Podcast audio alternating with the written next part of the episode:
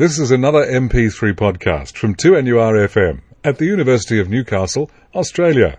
2NURFM 103.7. We're talking travel. Sally Lucas joining me, Jane Klein, today. We're doing a bit of leisurely touring. We are, and we've talked about Europe in many ways, shapes and forms over the years, Jane. And this way, uh, this particular company I'm going to talk about today um, is really quite unique in its operation in that they do very leisurely itineraries, which is, you know, the old Cook's tour, you know, the fleeting one night here, one night, maybe an occasional two night. Whereas this, this is Tuesday, it must be Belgium. That's right. Whereas they have a lot of three night stops, which really lets you explore the destination and be based in one place. So they're called Albatross Travel, and they've been in Australia since about 1995, but they're part of a global company, so they've been going for quite a long time. Um, all their um, departures are guaranteed which is something these days, and they're all no more than 30 passengers. So you're getting a more intimate experience, um, and obviously with that it means it doesn't take you as long to go through your sightseeing attractions if you've got 45 people or on a coach, you know, so it just keeps everything just that little bit easier, runs more smoothly. And I just thought we'd talk about one of their itineraries today, just to give you an idea of the sort of things they do. Um, now this one is 15 wonderful days from Munich through to Venice, and it's travelling through Bavaria, Slovenia, through to Croatia. So it's it's a lovely part of the world to travel through, and I haven't been to Slovenia, unfortunately, but anyone that has says it's some of the most beautiful scenery you will ever see. And of course, people may recall that this is part or once part of Yugoslavia. I can always remember in the old days, we Yugoslavia was described as all of Europe in one country because it had the forests, the lakes, the rivers, the coastline. So you've got very beautiful scenery that you're travelling through. So you leave from Munich and your first stop after Munich is to go to a place called Hohenschwangau and you have actually three nights base there.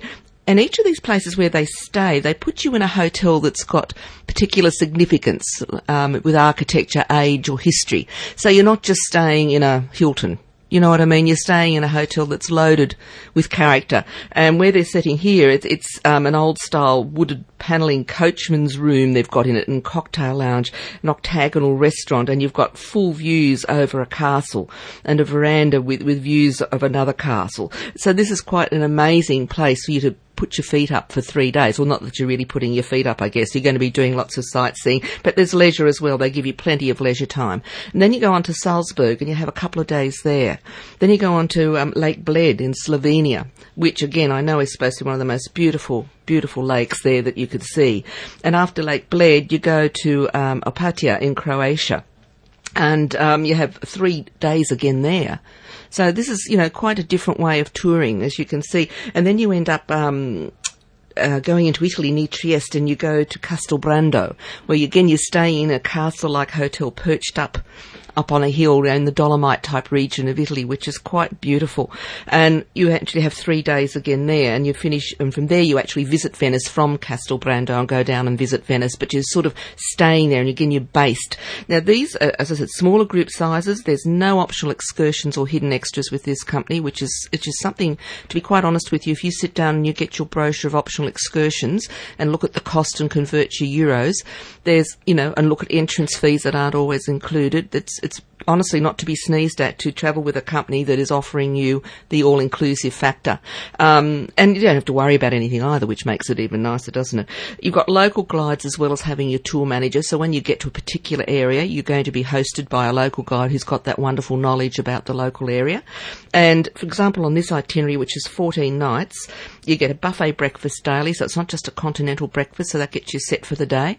And they've actually got 12 dinners included in that. So they've only got two more dinners to pay for and some lunches, and really that's it.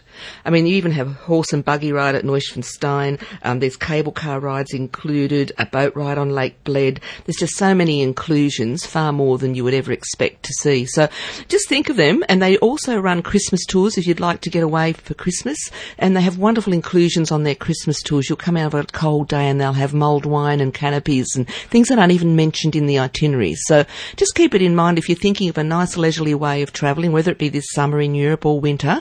They operate both seasons and I think the guaranteed departures and the inclusions are just a wonderful thing to have. Travel is the subject. Thanks to our sponsor Travel World on King. On 2NURFM 103.7. And we're in Europe, Sally Lucas. We're still in Europe, Jane, and just to follow on from the itineraries we were talking about with Albatross, they also offer some wonderful itineraries in France.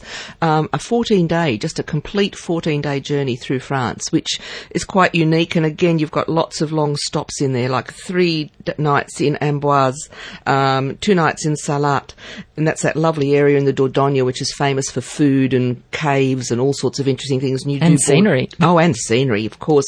Bordeaux and Beaune, which is a wonderful old medieval city, uh, Lyon, and of course Paris. And they also do another itinerary that does what they call chateaus, boulevards, and battlefields. And this is another 14 day itinerary that, of course, is letting people have time in Paris and again some time um, down south in that Amboise area again, but also visiting those famous battlefields, which takes them, of course, into Belgium as well, into Ypres as well as all those other areas. So they're quite a diverse company. They've got lots of very interesting itineraries. So just keep them in mind if you're looking to do something in Europe that's more leisurely and a little bit different. Hmm. And moving right along, Italy. Well, that's fairly close to it. Is, isn't it? This is another company called Southern Italian Travel Specialist, and that's all they do. So you're travelling with a company that really understands Italy, and they also put out some lovely itineraries if you're thinking of doing a nice little sojourn in Italy. I just thought I'd talk about a couple of them today. Um, this is a seven day, the first one, Veneto and the Lakes. So you're going to, um, you meet in Treviso, and you actually then go to Bassano and Verona, and of course Verona is very famous for Romeo and Juliet, of course. Um, and then from Verona, you go to Lake Garda, and of course that wonderful lake district, which is quite superb. If anyone saw the latest couple of James Bond films, there was some magic um, scenes set in the Lakes district of Italy there. Um, Como, of course, as well. You go on to Stresa, Lake Maggiore as well, and then you end up in Milan, which is fast becoming a very popular city, and it's lost a lot of its industrial cloak, like I guess we have in Newcastle, and is becoming quite famous uh, for its shopping and its cafes and restaurant lifestyle. So you know you get into that, that, and of course the famous opera house is there. If you get in early enough, and La you really Scala. Yes, La Scala, you'd need to go online or you know check with your travel agent to help you. But if you want to go to see something at La Scala, get in really early so you don't miss out. Very popular. It is, and that's a wonderful itinerary. Then there's another one they do that does Tuscany. And the lovely Cinque Terre area, of course, which is again is a fabulous part of, of Italy on the on the west coast.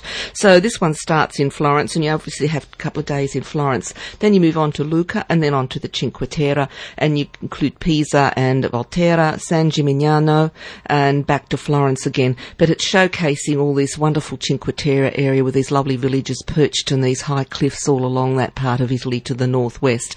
So that's another lovely itinerary. These have got regular departures, mainly in the summer months because that's when things, a lot of the hotels, as you may know, Jane, sometimes in these resort areas like in Greece and Italy, don't open during the winter. They don't get enough you know, usage or mm. custom. So a lot of these itineraries only operate in the summer months, like from round about June, July through to October, just to give you an idea. But yeah, so there's some lovely things for people to think about to do in Europe this year or next, whenever they may be travelling. But yeah, I mean, beautiful itineraries out there with lots of inclusions. That's our talking travel for today. Thank you, Sally Lucas. Thank you, Jane. And we'll be back next Friday after the one o'clock news talking travel on 2 NURFM 103.7.